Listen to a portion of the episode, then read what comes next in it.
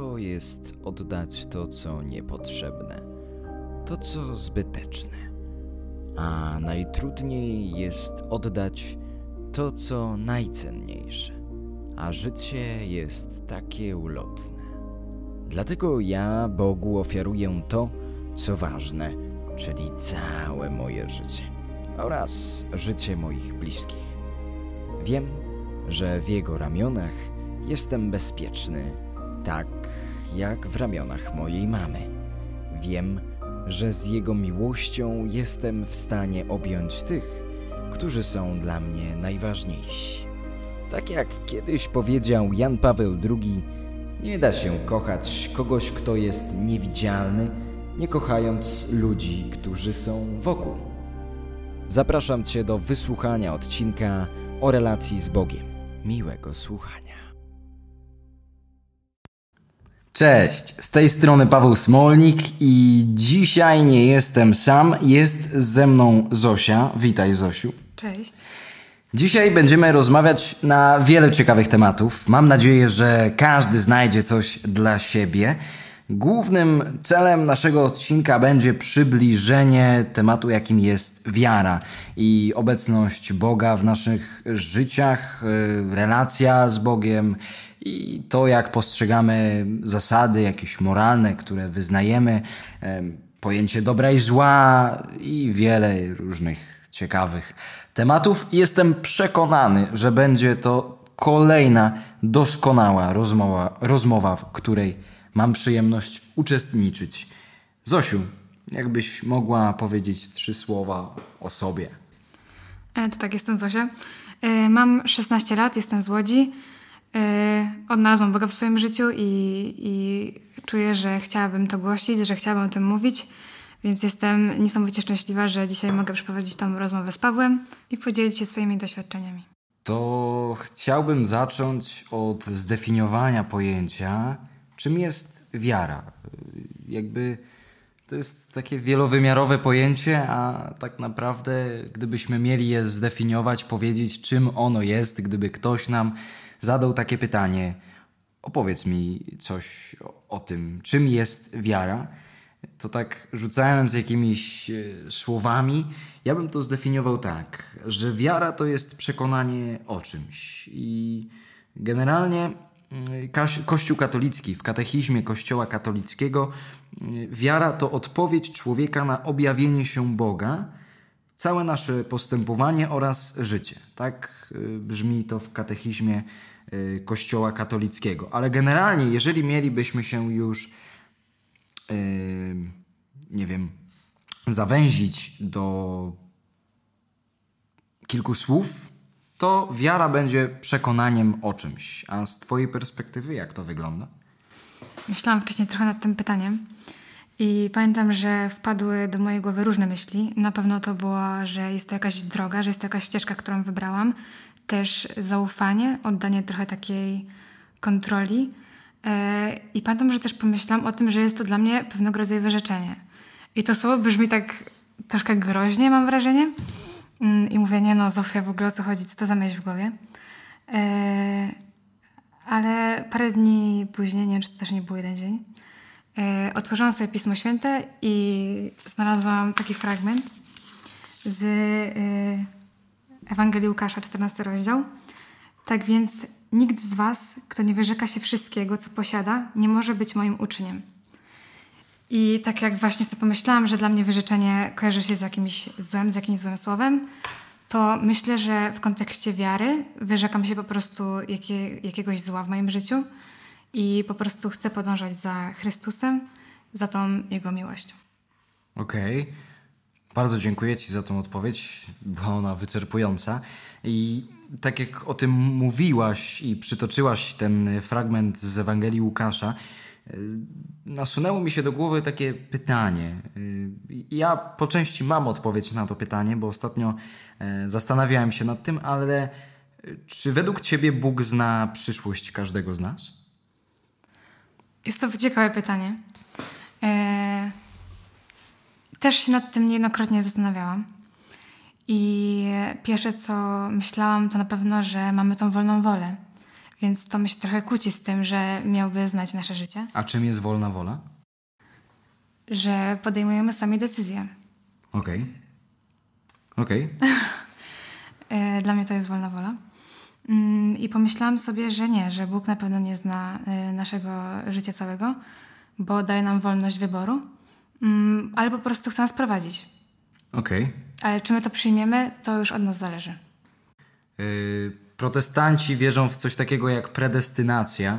To jest pogląd, że Bóg zna naszą przyszłość, Y, ale no ja uważam, że On może jej ją zna, może jej nie zna, ale generalnie uważam, że On jej, nie chce znać. No, tak jak mówisz, po to On dał nam tą wolną wolę, abyśmy w taki sposób wolny, swobodny odpowiedzieli z odwzajemnieniem na Jego miłość. Takie, taka jest moja myśl na To ten jest, temat. To jest właśnie niesamowite, że on to przyjmuje. No, tak mi, się też, tak mi się też wydaje. I to jest takie ciekawe, głębokie. Nie wiem dlaczego akurat protestanci wierzą w tą predestynację, że, to, że Bóg niby zna naszą przyszłość. To ma to jakieś odzwierciedlenie w niektórych mm, rzeczach dziejących się w naszym życiu, ale ja jestem przekonany, że On po prostu jej nie chce znać, daje nam tą wolną wolę po to, abyśmy w sposób wolny odpowiadali z odwzajemnieniem na Jego miłość. To też będzie idealna odpowiedź na to, e, czym jest wolna wola. Tak mi się przynajmniej e, wydaje. Okej. Generalnie mówiliśmy o tej miłości Bożej i to jest takie trudne sformułowanie. Jakbyś mogła rozwiać wątpliwości w mojej głowie i wytłumaczyć, czym ta miłość Boża jest i jak ty ją odbierasz? Dobrze, więc e, to się u mnie wiąże z pewną historią e, z niedawna. Generalnie, jeżeli zawsze myślałam o miłości, to dla mnie najlepszą formą okazywania był dotyk. Jakby uważałam, że właśnie jakieś takie przytulenie, jakiś taki po prostu gest wsparcia i miłości jest przez dotyk. E, I pamiętam, że zawsze jak u mnie było źle, to miałam w głowie takie myśli, że o matko, Panie Boże, jak ja bym chciała, żebyś mnie teraz przytulił, jak bardzo bym cię chciała mieć tak na wyłączność. I te myśli trochę zaczynały mnie przerastać, mam wrażenie. Mm, I generalnie mam siostrę, mam siostrę bliźniaczkę. E, I jakiś czas temu e, znalazłam ją podczas próby samobójczej. E, Było to dla mnie bardzo trudne, miałam w głowie bardzo wiele też myśli, takich skrajnych emocji. I jak wróciła do domu, to ciężko mi było na nią spojrzeć, tak, bo to jest jedna z moich najbliższych osób. Też się zastanawiałam, dlaczego to nie mogłam być ja, skoro jesteśmy bliźniaczkami. Ale uznałam, że dobra, nie będę, nie będę dawać jakiejś łaski, nie będę, e, nie będę jakoś wyolbrzymiać tego, tylko po prostu będę, będę sobą dla niej. Pamiętam, że wracałam pewnego dnia e, do domu ze szkoły. Mm, Tosia sobie e, rozmawiała z mamą w kuchni i nagle mówi, nie, ja tego nie rozumiem. Dlaczego Zosia po tym wszystkim nadal mnie kocha? Ja właśnie wtedy do mnie to dotarło, że miłość to jest po prostu świadomość tego, że ktoś jest.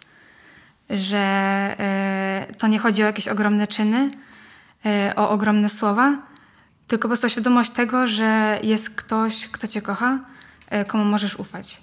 I dla mnie właśnie tym też jest miłość Boża. Jest takie zdanie, ja je bardzo lubię. Wielbi dusza Pana, która wierzy, że szczęśliwy dzień nadejdzie, nie traci nadziei i całą pokłada w Pan. I ja je bardzo lubię z tego względu, że ja przez życie idę w zasadzie z taką myślą, że jeśli czegoś pragnę, jeśli cze- czegoś chcę, jeśli do czegoś dążę, mam jakiś cel, marzenie, y, tak jak ostatnio doszedłem do takiego wniosku, że marzenia są po nic, trzeba je po prostu zrealizować. I mam taką myśl zawsze wiodącą, że jeśli chcę coś osiągnąć, to muszę w to uwierzyć. Jeżeli w to nie uwierzę, będę wątpił, to na pewno mi się to nie uda i nie zrobię tego. Mm, I żeby zrobić to i być w 100% przekonanym o tym, że to jest ok, że chcę to zrobić i że to jest cel, do, który chcę osiągnąć, to muszę to, w to uwierzyć całym swoim sercem, całą swoją duszą i całym swoim umysłem. I zawsze to zdanie, które przytoczyłem na początku, to y, stanowi takie dopełnienie do tej myśli, że jeśli chcę coś zrobić, to muszę w to uwierzyć i uwierzyć w to całym swoim sercem, całym swoim y, umysłem i całą swoją duszą. I to właśnie zdanie: Wielbi dusza Pana, która wierzy, że szczęśliwy dzień nadejdzie, nie traci nadziei, całą pokłada w Panu, stanowi takie fajne dopełnienie, ciekawe dopełnienie do tego, co przed chwilą powiedziałem. I moim zdaniem. Mm, ja nie znalazłem jeszcze takiego swojego miejsca, w którym mógłbym swobodnie żyć i funkcjonować. Nie odnalazłem takiego miejsca na tym świecie. Mam naprawdę wspaniałych przyjaciół i ludzi wokół mnie. Y, też buduję swoje życie w taki sposób, jaki ja chcę, jaki ja gdzieś tam widzę. Y, I to jest dla mnie super, bo czuję, że mogę budować swoje szczęście, a szczęście według mnie to taka umiejętność. To jest coś, coś co można nabyć. I żeby być szczęśliwym, to recepta na to jest prosta. To jest umiejętność radości tu i teraz, czyli cieszenia się z tego, co się ma w danym momencie.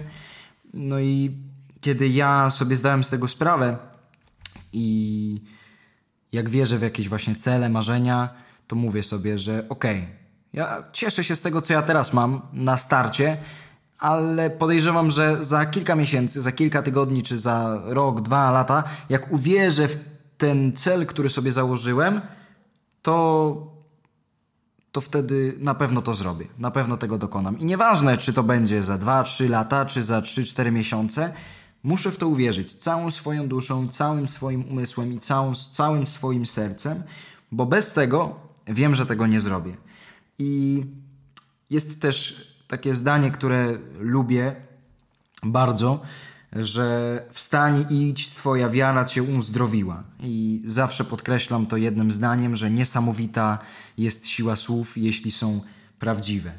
I wydaje mi się, że tym dla mnie jest gdzieś tam miłość, bo jeśli chcę coś osiągnąć, to muszę to kochać, to muszę w to wierzyć.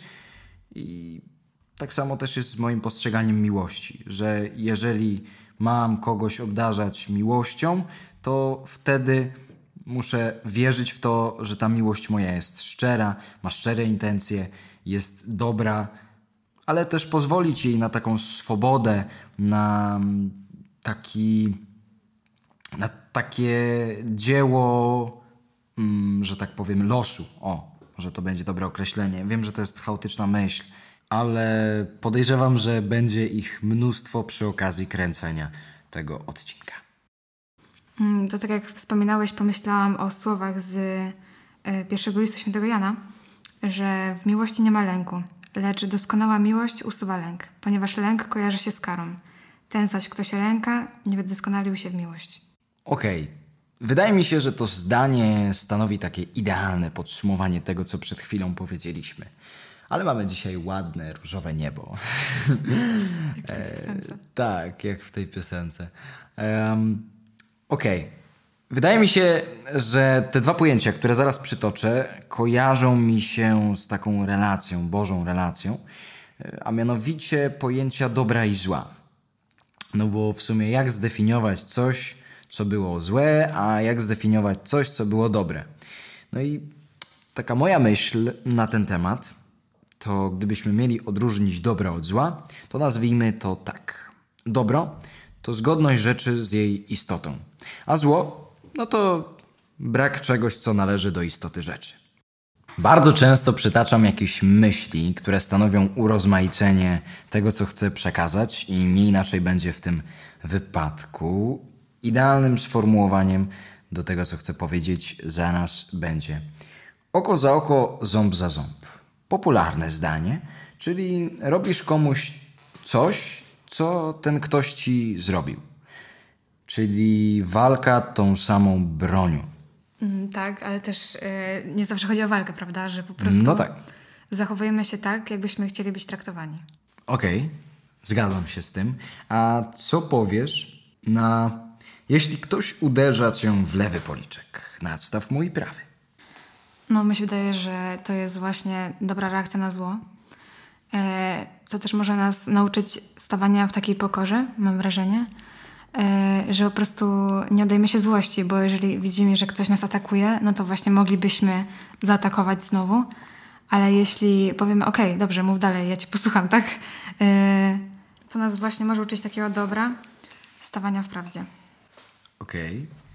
Wiesz, zamiast potępiać ludzi, starajmy się ich zrozumieć.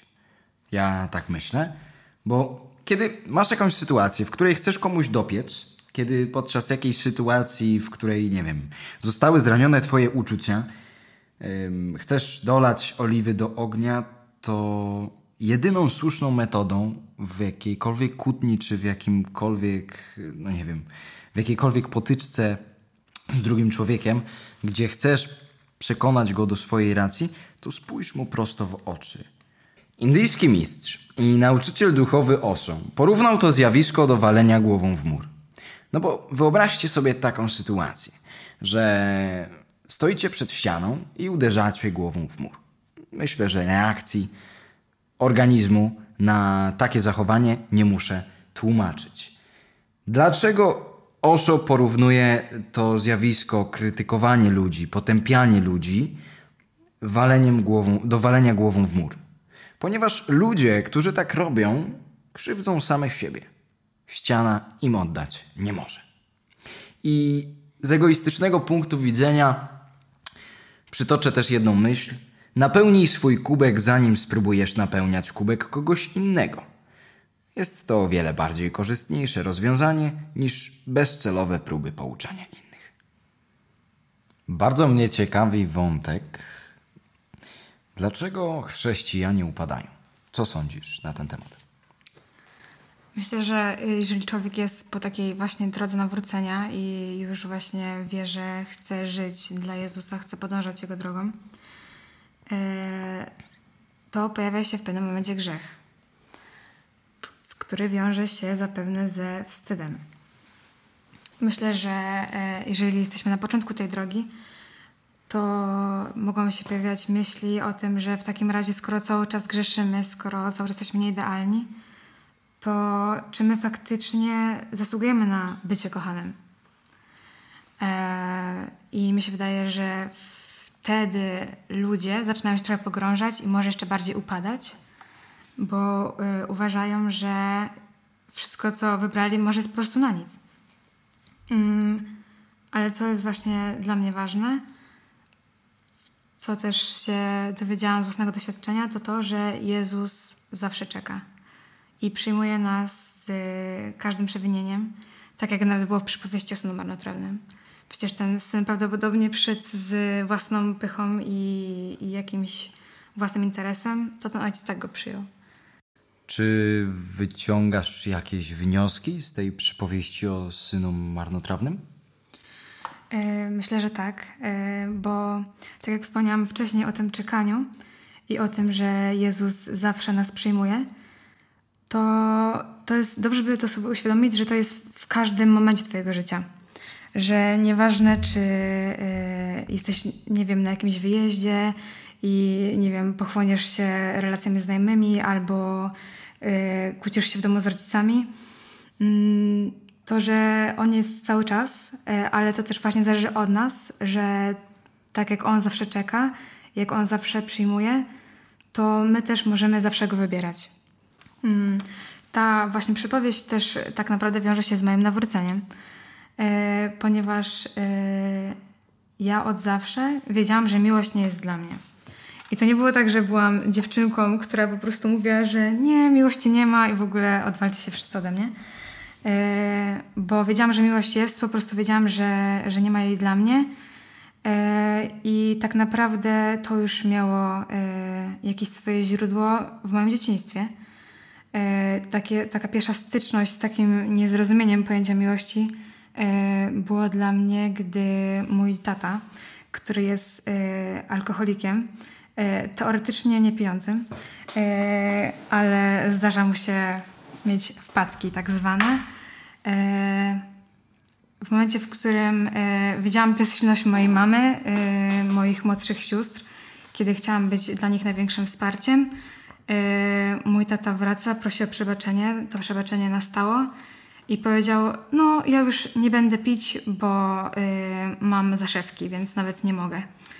I zanim też zrozumiałam, że alkohol to też jest choroba, która, która zostaje do końca życia i nie da się z niej całkowicie wyleczyć, to dla mnie to było straszne, że on nie przestał pić, yy, dlatego, bo miał świadomość tego, że ma osoby w domu, które go kochają, że ma osoby, dla których yy, chciałby żyć. Yy, to nie będzie pił, dlatego, bo jak się napije, to coś mu się stanie i prawdopodobnie jest nawet możliwość śmierci. Mm. Potem zaczęłam dorastać i, i, i szukałam tej miłości wszędzie. Pamiętam, że weszłam w relację ze starszym ode mnie chłopakiem, który był bardzo pogubiony, który był bardzo skrzywdzony przez życie. Prawdopodobnie cały czas jest. E, I pamiętam, że uznałam, że to będzie tak naprawdę idealny pomysł, żeby po prostu wyciągnąć go z tego smutku, z tego zła i że to też na pewno mnie nauczy, jak powinna wyglądać miłość, e, że ja też może ją odczuję. Mm, I faktycznie tak było, że ja po prostu byłam w momencie, w którym uważałam, że bez tego chłopaka to w ogóle życie, życie nie ma sensu. A e, jak w końcu tak naprawdę nasza relacja zakończyła się bez żadnego słowa, to uświadomiłam sobie, że teraz wiem, jak właśnie nie powinna wyglądać e, miłość, że E, tak nie powinno wyglądać e, całkowicie, tak nie powinna wyglądać całkowicie żadna relacja. Mm, wiadomo, było wiele przyjaźni, które po prostu miały być na całe życie, a kończyły się bez, bez żadnych wyjaśnień, bez żadnych słów. Ale tak, kiedy zakończyłam relację z tym chłopakiem, pamiętam, że poszłam na takie spotkanie. Generalnie ja jestem we wspólnocie Ruch Światło-Życie. E, jest to wspólnota chrześcijańska, katolicka i e, przychodziłam e, na regularne spotkania, jeździłam na wyjazdy wakacyjne i po prostu weszłam w taką grupę znajomych. I przed wyjazdem, po właśnie po covid uznaliśmy wszyscy, że super będzie się spotkać. Mm, więc też przyszłam to spotkanie. E, I e, właśnie tam, nie wiem czy to ważne, ale właśnie e, w Empiku przy jakiejś muzyce zaczęłam rozmawiać z moim kolegą. Mm, I właśnie zaczęło się tej muzyki, potem o filmach, generalnie o wszystkim.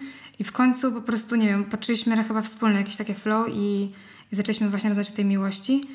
I i nie pogadaliśmy za dużo, ale pamiętam, że powiedział, że no to my sobie na tym wyjeździe będziemy rozmawiać.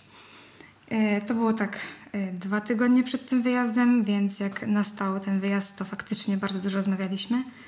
E, on też mi wyznaczył trochę taką drogę, że tą drogą może być Jezus, że to może być ta miłość, ale też był dla mnie po prostu przyjacielem, bardzo bliską mi osobą. Mm, I ta nasza relacja jakoś tak e, po prostu kwitła, budowała się. E, wiadomo, że były jakieś zgrzyty, jakieś niepowiedzenia, ale jakoś zawsze e, dało się coś, coś z tego wynieść, jakoś tak. Zawsze była po prostu taka świadomość, że, że on będzie w tym moim życiu.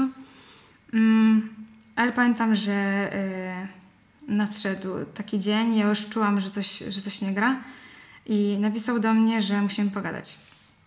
Mm.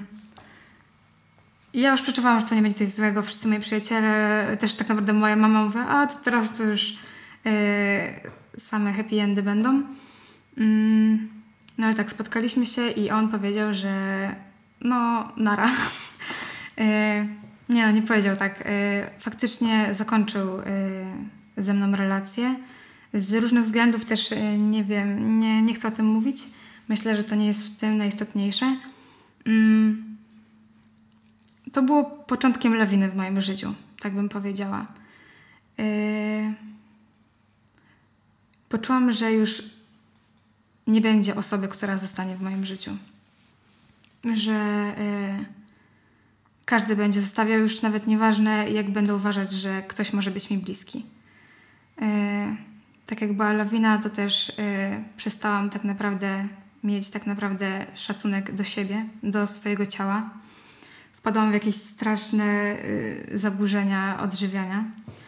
Y, katowałam siebie strasznie. Też mm, cały czas miałam jakieś problemy w rodzinie, więc to jakoś cały czas się odbijało i ja po prostu żyłam w takiej porażce tak naprawdę. No ale co roku jeździłam ten wyjazd, mm, ten swój oazowy i dla mnie było wiadome, że, że pojadę w tym roku. E, I tak, pojechałam z taką myślą, że no, tam są fajni ludzie, tam są fajni znajomi. Jezus, w sumie, mo, może być, może być. E, ale to był inny wyjazd niż, niż wszystkie, bo skupiliśmy się na, e, na katechumenacie, czyli e, na tym takim świadomym wybraniu Boga. Ja jeszcze o tym wtedy nie wiedziałam. Pamiętam, że pierwszy dzień tego wyjazdu i już e, z tak z grubej rury e, każą nam wieczorem zejść na dół, bo mieliśmy takie spotkania w takiej piwnicy, bo generalnie my tam mieszkaliśmy w szkole, więc to był taki survival trochę. Mm, Wzięli do takiej piwnicy i mówili, wchodźcie pojedynczo. Ja mówię, no dobra, spoko, spoko, spoko. I, I nadchodzi moja kolej, wchodzę do tego pomieszczenia, patrzę w prawo, a tam wielkie lustro. Ja mówię, Boże, nie mogę na siebie spojrzeć przecież. Ja wtedy naprawdę nie, mo- nie mogłam na siebie patrzeć yy, w, żadnym, w żadnym stopniu. Mm, I tam było napisane, że jestem ukochanym dzieckiem Boga. Ja szybko głowa na dół, biorę ten jakiś list, mi dali, nie mówię, Boże, patrzę na ludzi, wszyscy płaczą. Ja mówię, nie no, o co chodzi? Siadam, biorę ten list, y, otwieram i to był list od, y, od mojego taty, od mojego Boga. Y, I tak jak tam mm, było napisane, że właśnie, że Bóg mnie ukształtował zanim ja, y, zanim ja się pojawiłam, że, że On tak bardzo mnie kocha, to mnie też bardzo uderzyły słowa, że jest w stanie dać mi więcej niż mój biologiczny ojciec. Mm, To we mnie bardzo uderzyło i, i pomyślałam o tym ogromie miłości, o tej łasce miłości. Pamiętam, że wtedy y, trochę miałam jakieś wyrzuty do siebie, że y, no może faktycznie ktoś mnie kocha, ale tak to może coś jest ze mną nie tak, że to ja nie jestem w stanie kogoś pokochać. Y, po tym liście, po tych emocjach y, usiadłyśmy w pokoju właśnie z moją grupą, z moją animatorką i ona się nas zapytała, co sprawia, że jesteśmy szczęśliwe. Pamiętam, że nic wtedy nie odpowiedziałam, ale sobie pomyślałam, że poczucie, poczucie pokoju i, i takiego spokoju, a wtedy całkowicie go nie czułam, bo znam, że już tak naprawdę mogę wracać do domu, tak szczerze. Mm, ale nie wiedziałam, że to będzie droga do czegoś naprawdę dobrego. Mm, zaczęłam czytać Pismo Święte i e, zaczęło się tak naprawdę o tej przypowieści o snu marnotrawnym, do której teraz chciałabym wrócić. E, generalnie ona na początku wydawała mi się bardzo, jakby to powiedzieć, pusta. Ja ją bardzo dobrze znałam i po prostu uważałam, że y, nie widzę trochę w niej sensu. Dlaczego? No bo kurczę, y, jest taki syn, który po prostu uznał, że chce się odciąć od swojego ojca. Kazał mu, wiesz, oddać cały swój majątek i, i, i, i odejść. Okej. I, I on jedyne, co, co robi, to po prostu nawet tego nie wykorzystuje, tego, co dostał. Po prostu to roztrwania, tak? No tak. I, I zaczyna być w jakiejś nędzy. Mm, I mi się zawsze widziałam po prostu to słowo pycha, jak on uznał, że dobra, to czas wrócić, ja w ogóle, wiesz, powiem to, co muszę i on na pewno mnie przyjmie. To mi się wydawało takie nieszczere. Mm, Czyli, że miał nieszczere intencje, czy... że ten syn y, z takich y, nieszczerych, fałszywych pobudek po prostu chciał do niego wrócić, bo wiedział, że w domu ma, dostanie to, co, to, co chce, to, to, czego pragnie, bo teraz jest mu źle, że niekoniecznie żałuje tego, co zrobił. Okej, czyli po prostu w domu znajdzie rozwiązanie dla tej sytuacji i będzie mógł jeszcze na tym jakoś skorzystać, tak? Tak. Czyli robił to tylko dla korzyści. Dla swoich korzyści. Okej. I dla mnie to właśnie było mega dziwne, że y, ten ojciec po prostu, nie wiem, właśnie każe, wiesz, ucztę wyprawić, że przy, przychodzi go, tak przyjmuje go, obejmuje wręcz.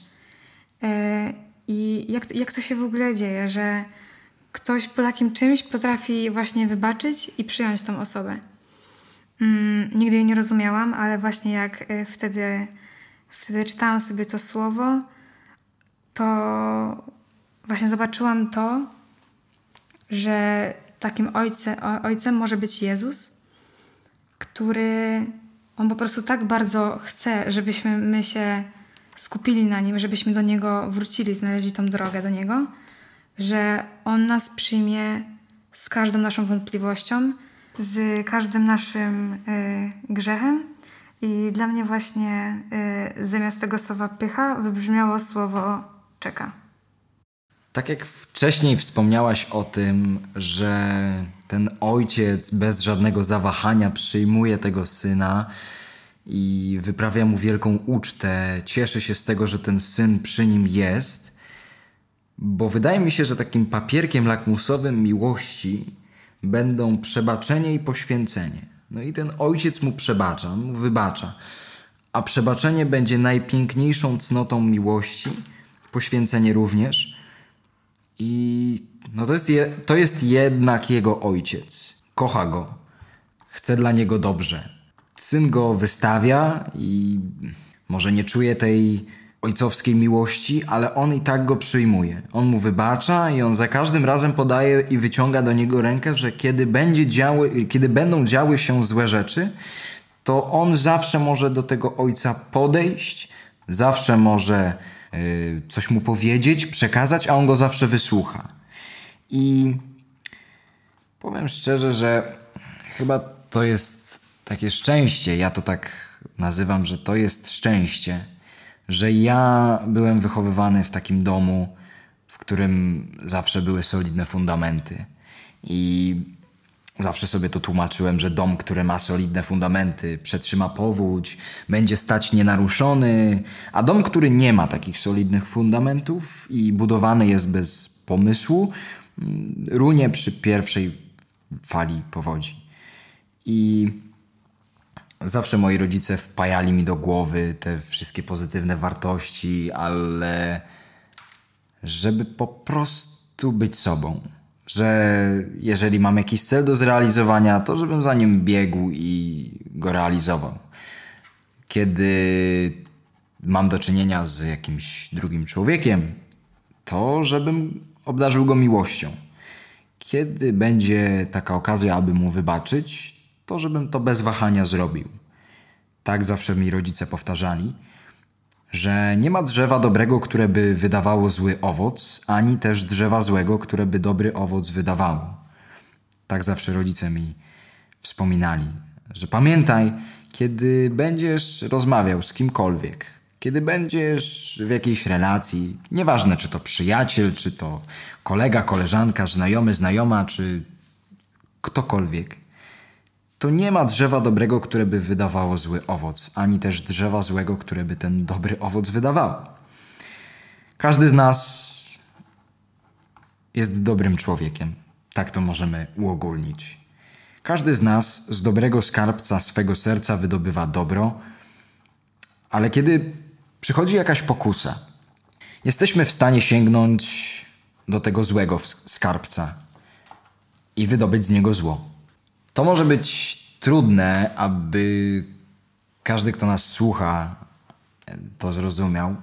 Bo ja, kiedy pierwszy raz usłyszałem to sformułowanie, to mówiąc szczerze, nie załapałem totalnie o co w nim chodzi.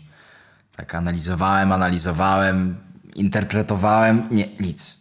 W ogóle nie przychodziło mi nic, co mogłoby, nie wiem, sprostować to, co ktoś używający tego sformułowania chce mi przekazać. Z obfitości serca mówią usta człowieka. Hm. No i to jest takie zdanie, które często przejawiało się w różnych momentach mojego życia, ale kiedy je zrozumiałem, że tym dobrym skarbcem, o którym wcześniej wspomniałem, jest serce, to zupełnie inaczej podchodziłem do spraw, które działy się w moim życiu. Zupełnie inne decyzje podejmowałem zupełnie czym innym się kierowałem, zupełnie inne wartości wyznawałem i tak dalej, i tak dalej.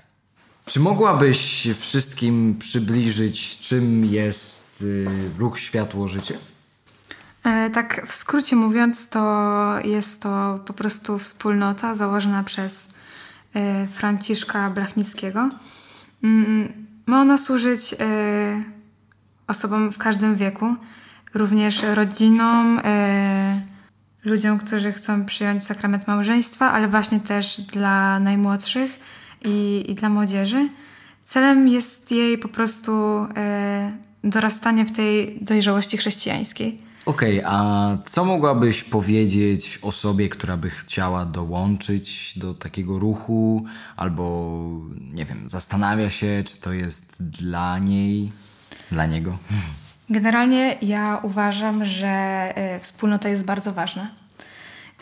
Y, też nieważne jaka, nieważne czy to jest właśnie ruch Światło-Życie, czy jakaś inna, ale to, co też we mnie bardzo uderza, to jedna też właśnie historia z którejś z Ewangelii, w której wiara przyjaciół uzdrowiła y, chorego człowieka.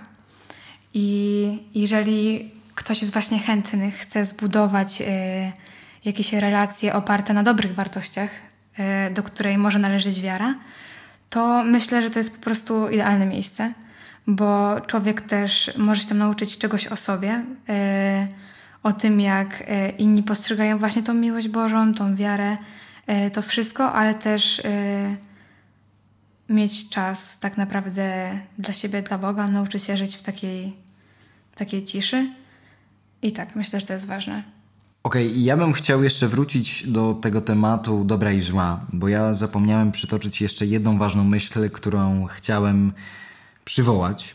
Mm, to będzie cytat z dziejów apostolskich, rozdział 10, 37 i 38 werset. I przeczytam. Wiecie, co działo się w całej Judei, począwszy od Galilei, po chrzcie, który głosił Jan. I tu się zaczyna 30, 38 werset. Znacie sprawę Jezusa z Nazaretu, którego Bóg namaścił Duchem Świętym. Powtórzę. Bóg namaścił go Duchem Świętym i mocą, dlatego że Bóg był z nim. Przeszedł on dobrze czyniąc i uzdrawiając wszystkich, którzy byli pod władzą diabła. Czyli, jak dobrze rozumiem przytoczony przeze mnie tekst, Jezus Chrystus wnosił dobro w miejsce zła. Zło dobrem zwyciężał. Mhm. I podkreśliłem jedno słowo.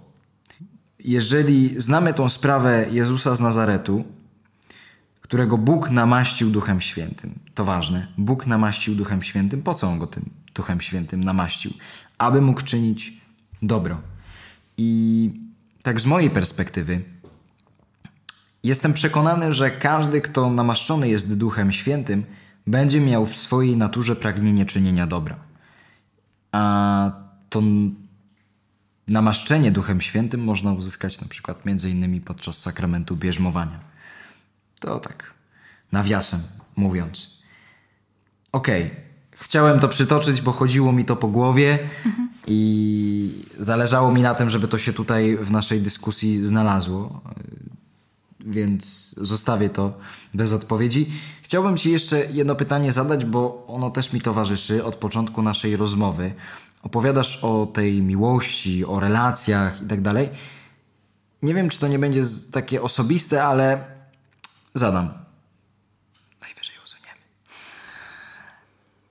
Jaka jest Twoja definicja przyjaźni? E, myślę, że dla mnie to jest świadomość, że po prostu mogę na kimś polegać. E, wiąże się to na pewno też pracą i z taką komunikacją. Myślę, że dla mnie to jest e, najważniejsze w tej przyjaźni, taka komunikacja, mm, że jakby zrobisz coś złego, to ta osoba, wiesz, nie będzie tak z takiej, z takiej empatii mówić ci, nie, no nie ma tego złego, tylko wiesz, potrafię ci powiedzieć wprost, że nie, po prostu palnąłeś jakąś głupotę i, i po prostu możesz, yy, możesz to poprawić, a ja mogę ci w tym pomóc. To dla mnie jest przyjaźń. E, tak, tak, tak w skrócie po prostu. Okej, okay. bardzo mi się podoba ta, ta odpowiedź. Aż się uśmiechnąłem. Okej, okay, cieszę się. Ale szybko muszę się sprowadzić na ziemię, bo wydaje mi się, że będziemy zbliżać się do końca naszej rozmowy. chciałbym ją podsumować jednym zdaniem, ale zanim to, zadaję każdemu mojemu rozmówcy takie dwa pytania. I zaczniemy od pierwszego. Jakbyś spotkała siebie sprzed 10 lat, jak masz 6-7 lat, co byś takiej małej Zosi powiedziała? Nie poddawaj się. E, Dla mnie też ten, ten dzień jest wyjątkowy dość, bo jest dzisiaj 25 listopada i dwa lata temu równo e, postanowiłam, że chcę zacząć dostrzegać dobro w swoim życiu i codziennie wieczorem sobie piszę, za co jestem wdzięczna tego dnia, tak sobie analizuję cały dzień. E, Więc e, dużo się u mnie w życiu działo, dużo się działo przykrych rzeczy, ale myślę, że taka mała Zosia właśnie potrzebuje zapewnienia, że, że będę w dobrym miejscu i że po prostu nigdy się nie poddawać. Okej. Bardzo się cieszę, że w tym szczególnym dniu mogę Ci też towarzyszyć i być z Tobą, rozmawiać, a co najważniejsze, uwiecznić tą rozmowę. Gratuluję Ci takiego postępu i gratuluję Ci takiej samoświadomości, ale szybko przejdę do drugiego pytania.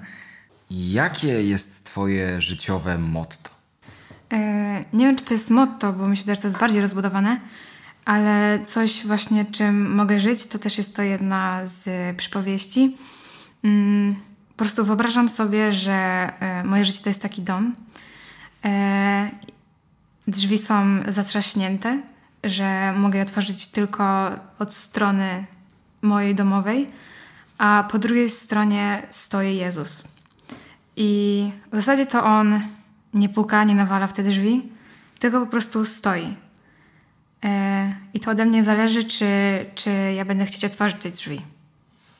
Jeżeli tak, to fajnie. Jeżeli nie, to też spoko. On zawsze będzie tam stał.